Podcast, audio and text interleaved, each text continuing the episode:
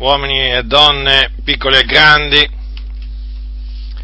ricchi e poveri, savi e ignoranti, ebrei e gentili, prestate attenzione, questo è l'annunzio relativo al regno di Dio e al buon nome di Gesù Cristo. L'Iddio che ha fatto il cielo, la terra, il mare e tutte le cose che sono in essi, l'Iddio che dà a tutti noi la vita, il respiro, l'Iddio nel quale viviamo, ci muoviamo, è il solo vero Dio, non c'è altro Dio fuori di Lui.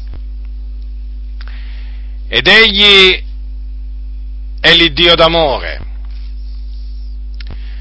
Dio è amore e ha manifestato il suo amore verso tutto il mondo, mandando in questo mondo il suo figliuolo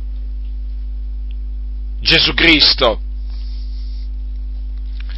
Circa duemila anni fa lo fece nascere da una vergine di nome Maria, lo fece nascere nella città di Betlemme,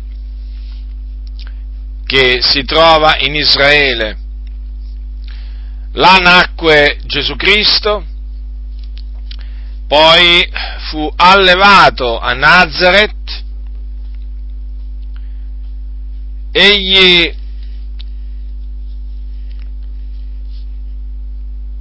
si sottomise ai suoi genitori, crebbe in sapienza, in statura. E quando arrivò all'età di circa 30 anni, scese da Nazareth al Giordano, al fiume Giordano, per farsi battezzare in acqua da un uomo che si chiamava Giovanni il battezzatore o il Battista, un uomo, un santo uomo di Dio, ripieno dello Spirito Santo fin dal seno di sua madre, che il Dio aveva mandato davanti al suo figliolo Gesù Cristo per preparargli la via. Cioè Giovanni il Battista era stato chiamato a rendere testimonianza a Gesù Cristo affinché tutti per mezzo di lui credessero nel figliuolo di Dio. E Giovanni lo battezzò nel Giordano e dopo che Gesù fu battezzato venne lo Spirito Santo sopra di lui in forma corporea, a guisa di colomba, e dopo che fu unto di Spirito Santo, Gesù passò un periodo di tempo nel deserto dove fu portato, condotto dallo Spirito di Dio per essere tentato dal diavolo, e dopo che ebbe affrontato ogni sorta di eh, tentazione, naturalmente senza peccare, perché Gesù non conobbe peccato dall'inizio alla fine della sua vita terrena. Dico, dopo che Gesù affrontò ogni sorta di tentazione e il, il diavolo lo lasciò, Gesù cominciò il suo ministero nella potenza dello Spirito Santo che era su di lui. Ed egli cominciò a predicare, a insegnare per le sinagoghe dei giudei. Parole di grazia uscirono dalla sua bocca, parole che non erano mai uscite dalla bocca di nessun altro uomo. Ma non solo Gesù predicava e insegnava, ma Gesù anche guariva, guariva ogni sorta di malattia, perché la potenza del Signore era con lui per compiere guarigioni. Guarì sordi, ciechi, muti, storpi, zoppi, ogni sorta di malattia, ogni sorta di dolori e oltre a ciò cacciò i demoni, molti demoni e risuscitò pure i morti. Andò in giro facendo del bene perché Dio era con lui.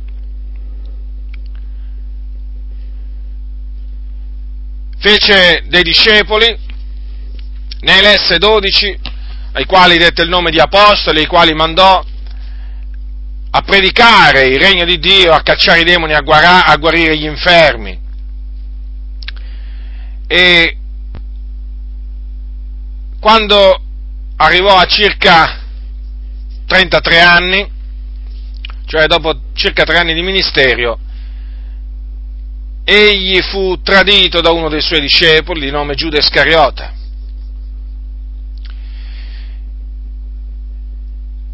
Gesù era odiato, Gesù fu odiato dai capi sacerdoti, dagli scribi e dai farisei e diverse volte avevano cercato di afferrarlo per metterlo a morte, ma non c'erano riusciti perché la sua ora ancora non era venuta. E allora riuscirono a farlo arrestare appunto dando del denaro a uno dei suoi discepoli, a Giuda Iscariota, il, qua, il quale prese i soldi e appunto lo diede in mano, in mano di quegli uomini. Gesù fu arrestato, fu portato davanti al sinedro ebraico e condannato a morte. Dissero è reo di morte, perché? Perché aveva detto di essere il figlio di Dio. Dopodiché lo legarono e lo portarono da Pilato. Le cose avvennero nella città di Gerusalemme, queste cose che vi sto dicendo. Lo portarono davanti a Pilato, che era il governatore della Giudea, e la folla chiese che Gesù Cristo fosse crocifisso. Gli abitanti di, Gerusalemme dunque, i loro capi, disconobbero Gesù. Non solo, disconobbero pure le dichiarazioni dei profeti che venivano lette ogni sabato, dichiarazioni che predicevano la venuta del Messia, appunto di Gesù Cristo. Ma appunto gli abitanti di Gerusalemme e i loro capi non riconobbero in Gesù il Messia che Dio aveva promesso tramite i profeti. E dunque lo condannarono e nel condannarlo adempirono quelle scritture dei profeti, perché in effetti il Messia era venuto per soffrire, per dare la sua vita per noi. E dunque, dopo averlo condannato, lo dettero a Pilato. Pilato inizialmente lo voleva rilasciare perché non trovava in lui, in lui nulla che fosse degno di morte, ma la folla gridava crocifiggilo, crocifiggilo. E quando Pilato vide che non riusciva a niente, anzi che si sollevava un tumulto, si lavò le mani in presenza di tutti e decise di condannare di condannare a morte Gesù e invece di liberare al popolo un omicida, un certo Barabba. E dunque Gesù prima fu fatto, fu flagellato e poi fu portato a un luogo detto Golgota, dove fu messo in croce in mezzo a due ladroni. E dopo alcune ore di agonia, di grande agonia, di sofferenza, Gesù rendè lo spirito, morì. Questa morte, la morte di Gesù, fu una morte espiatoria. Cioè Gesù morì per i nostri peccati, al fine di rimetterci peccati mediante il suo sangue. Questo è quello che avevano detto i profeti antichi e questo è quello che si adempì in Gesù di Nazareth. Gesù fu tratto giù dal legno della croce, fu posto in un sepolcro dove nessuno era stato posto, ma là il terzo giorno il Dio lo risuscitò dai morti. E dopo che risuscitò dai morti si fece vedere dai suoi discepoli, apparve loro, parlò con loro, mangiò e beve con loro, si fece vedere per 40 giorni dopodiché fu assunto in cielo, alla destra di Dio, dove è tuttora e dove intercede per tutti coloro che credono in Lui. Ora questa è la storia di Gesù di Nazareth, quella che vi ho appena raccontata è una storia, sia pure brevemente riassunta, esposta, di Gesù di Nazareth, del Figlio di Dio, che Dio nel suo grande amore ha mandato nel mondo per compiere l'espiazione dei nostri peccati. Ora, questo è l'amore di Dio, un grande amore. Ma il Dio non è solamente un Dio d'amore, ma anche un Dio di vendette. Lo ha detto lui stesso, che non lascerà il colpevole per innocente. E difatti coloro che si macchiarono di questo omicidio, cioè della morte, dell'uccisione di, di Gesù, furono castigati, puniti, giudicati dallo stesso Dio che aveva mandato, che ha mandato nel suo amore il suo figliolo nel mondo. E Gesù Cristo, mentre era ancora sulla terra, un giorno, ben sapendo quello che sarebbe avvenuto a coloro che lo avevano rigettato, a coloro che lo avrebbero crocifisso, pianse su Gerusalemme. Considerate, il figlio di Dio pianse su Gerusalemme e disse queste parole. Oh, se tu pure avessi conosciuto in questo giorno quel che è per la tua pace, ma ora è nascosto agli occhi tuoi poiché verranno su te dei giorni nei quali i tuoi nemici ti faranno attorno delle trincee, ti circonderanno e ti stringeranno da ogni parte e atterreranno te e i tuoi figliuoli dentro di te e non lasceranno in te pietra sopra pietra perché tu non hai conosciuto il tempo nel quale sei stata visitata. Gesù si riferiva con queste parole ai giorni di vendetta, giorni in cui si sarebbero adempite tutte le cose che erano state scritte,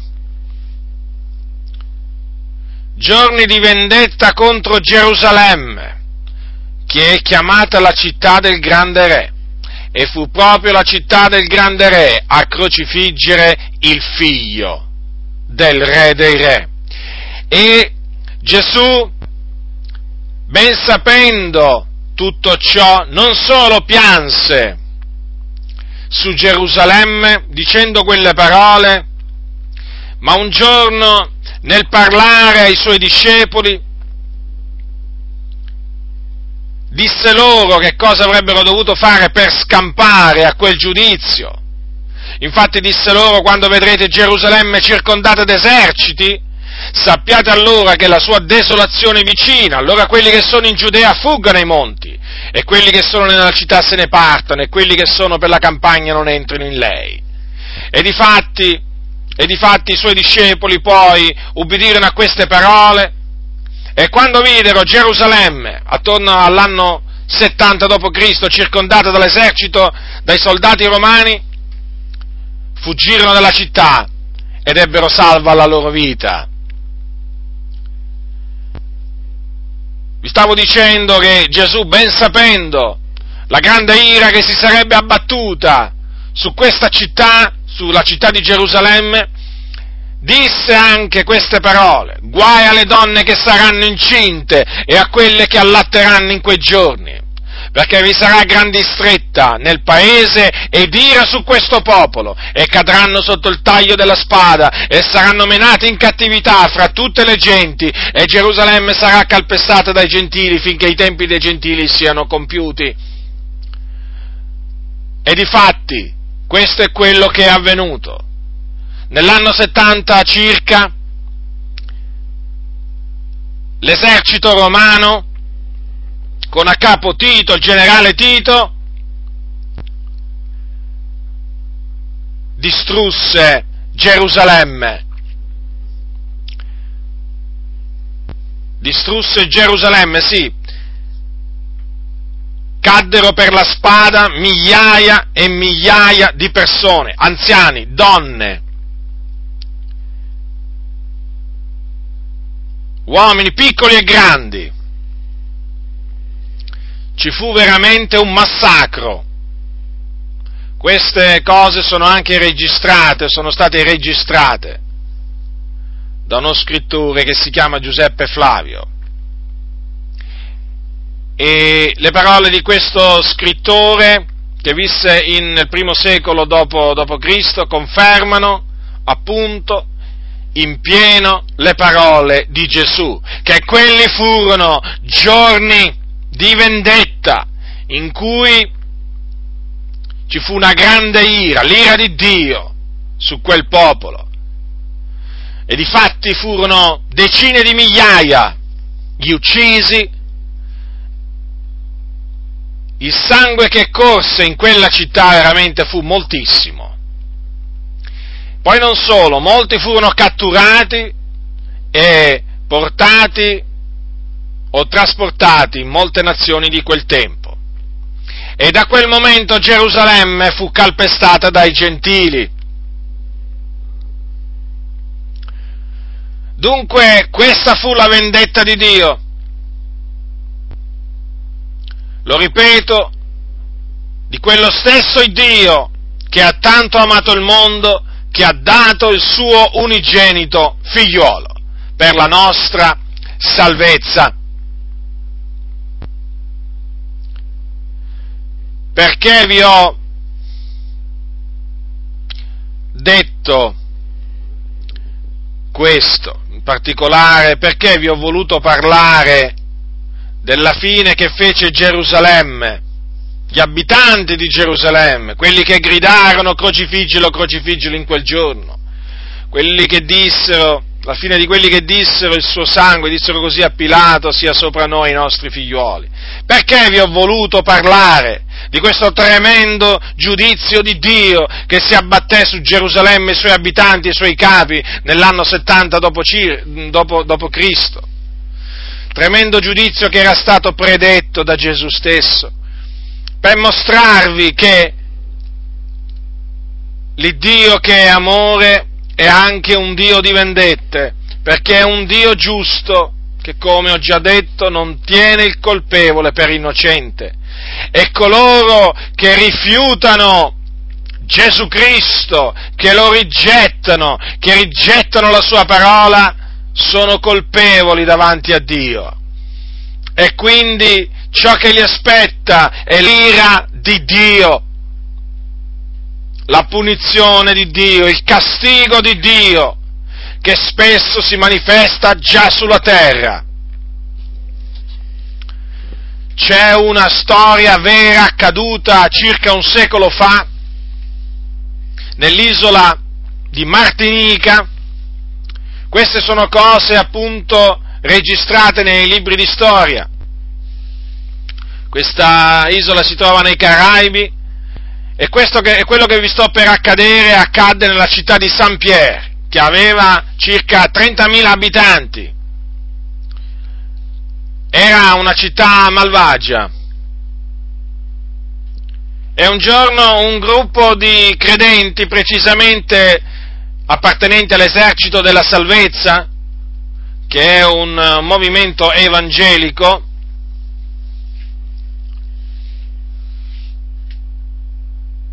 dico, questi credenti vennero in quella città e cominciarono a predicare l'Evangelo. Predicarono la morte di Gesù sulla croce per i nostri peccati e la sua resurrezione. Ma questa loro predicazione fu disprezzata dagli abitanti di quella città, che si fecero beffe di loro e li perseguitarono e arrivarono al punto gli abitanti ribelli di a mo' di, diciamo, scherno, di insulto nei confronti di Gesù, arrivarono al punto di crocifiggere un maiale sulla piazza del mercato. Questo naturalmente per mostrare a tutti quello che loro pensavano della morte di Gesù. E poi non solo, coloro che erano responsabili della città, a capo della città, ordinarono appunto a quei credenti di lasciare subito la città perché non erano più, non erano graditi in quella città. E dunque, dopo uno o due giorni, cosa fecero questi credenti? Si misero su un battello, si imbarcarono su un battello a vapore per tornare nel loro paese di origine. Ora, questa città di Saint Pierre aveva alle spalle un monte chiamato il Monte Pelé, che era un vulcano. Sì, un vulcano.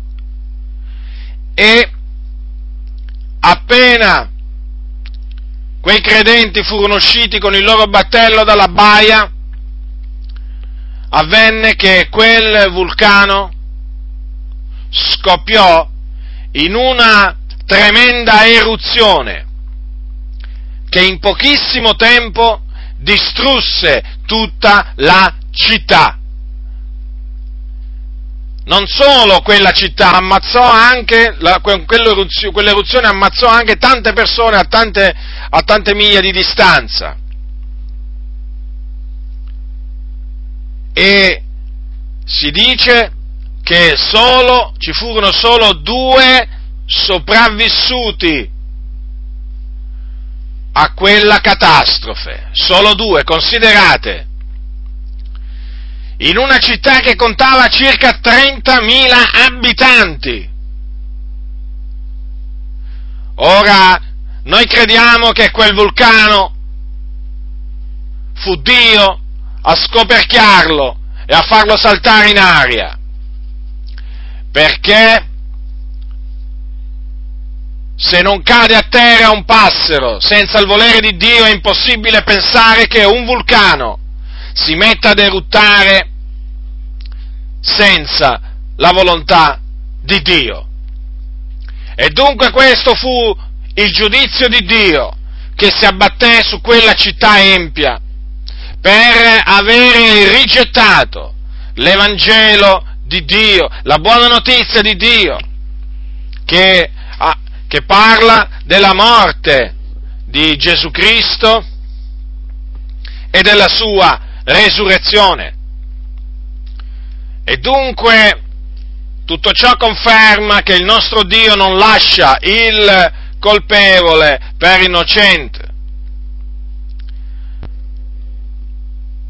Ora è chiaro che l'ira di Dio si abbatte su coloro che rigettano l'Evangelo, non solo su questa terra, ma anche nell'aldilà perché esiste un al di là, l'uomo ha un'anima e quest'anima dopo la morte continua a vivere.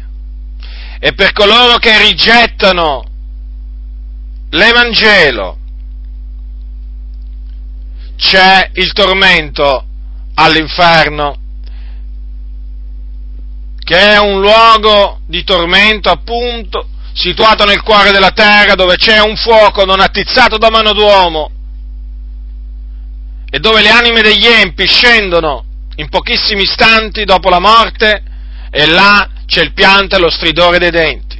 In attesa poi del giorno del giudizio nel quale risorgeranno, saranno giudicati secondo le loro opere e saranno gettati corpo e anima nello stagno ardente di fuoco e di zolfo, che è il fuoco eterno, un altro luogo di tormento, dove saranno tormentati per l'eternità.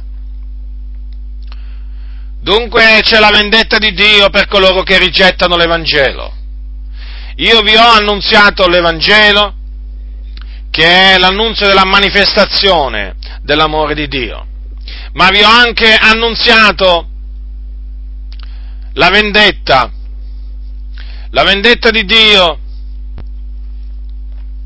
nei confronti di coloro che nella loro arroganza, nella loro stoltezza, rigetteranno l'Evangelo, rigetteranno l'amore di Dio.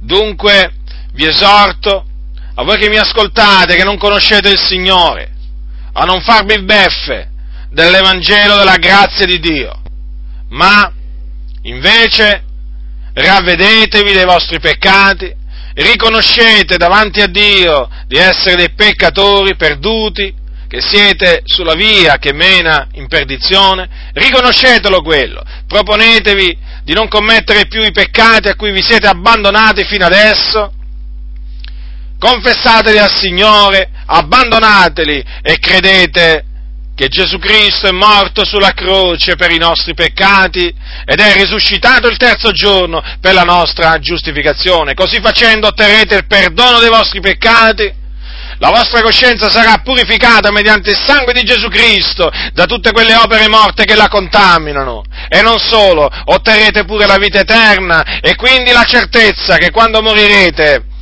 non andrete all'inferno, ma andrete in paradiso, che è un luogo di conforto, un luogo meraviglioso, un luogo glorioso, situato in cielo, nei luoghi altissimi, dove regna la pace, dove regna la gloria. Dunque, avete ascoltato quello che aspetta agli ubbidienti, cioè quelli che ubbidiscono all'Evangelo, e ciò che aspetta invece i disubbidienti, i ribelli, gli sprezzatori, gli arroganti. Che farete? Che farete? Io vi esorto a credere nell'amore di Dio Credete nell'amore di Dio che si è manifestato nella crocifissione di Gesù e nella sua resurrezione. Credetelo fermamente, l'amore di Dio. E sarete salvati. Non ostinatevi a rigettare l'amore di Dio. Vi scongiuro a non farlo perché c'è la vendetta di Dio, c'è l'ira di Dio per voi. Se, se non vi ravvedete e non credete nell'Evangelo. Lo ripeto, vi aspetta l'ira di Dio, che è qualcosa di tremendamente brutto, di orribile, così come è molto bello l'amore di Dio, gustare l'amore di Dio, vi posso assicurare che è tremendamente brutto ricevere l'ira di Dio sulla propria testa. E poi soprattutto essere oggetti dell'ira di Dio per l'eternità. Non, non innalzatevi nel cospetto del Signore, abbassatevi, abbassatevi, umiliatevi, pentitevi dei vostri peccati, abbandonateli